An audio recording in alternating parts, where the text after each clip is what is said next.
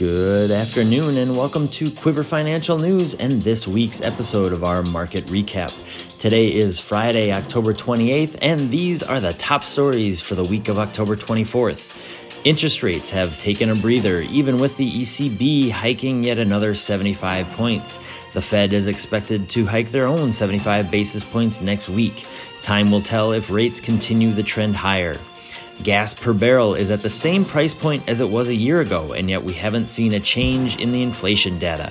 Today was yet another big rally day for the markets. The S and P five hundred closed above thirty-nine hundred. Bears need to be cautious, and bulls still have their work cut out for them to hold this rally into the end of the year. Tech stocks tumbled this week on poor earnings from the big companies. Facebook dressed up as a dead stock for Halloween this week.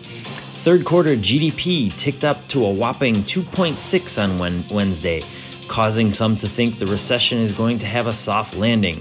These experts are not so optimistic, as a majority of the G D P numbers were driven by exports to Europe to aid their failing economy, as well as oil and gas. We still saw a huge slowdown in consumer consumption. And these are your top stories for this week that we feel you should know about. Thank you for listening and stay tuned for next week's Market Recap.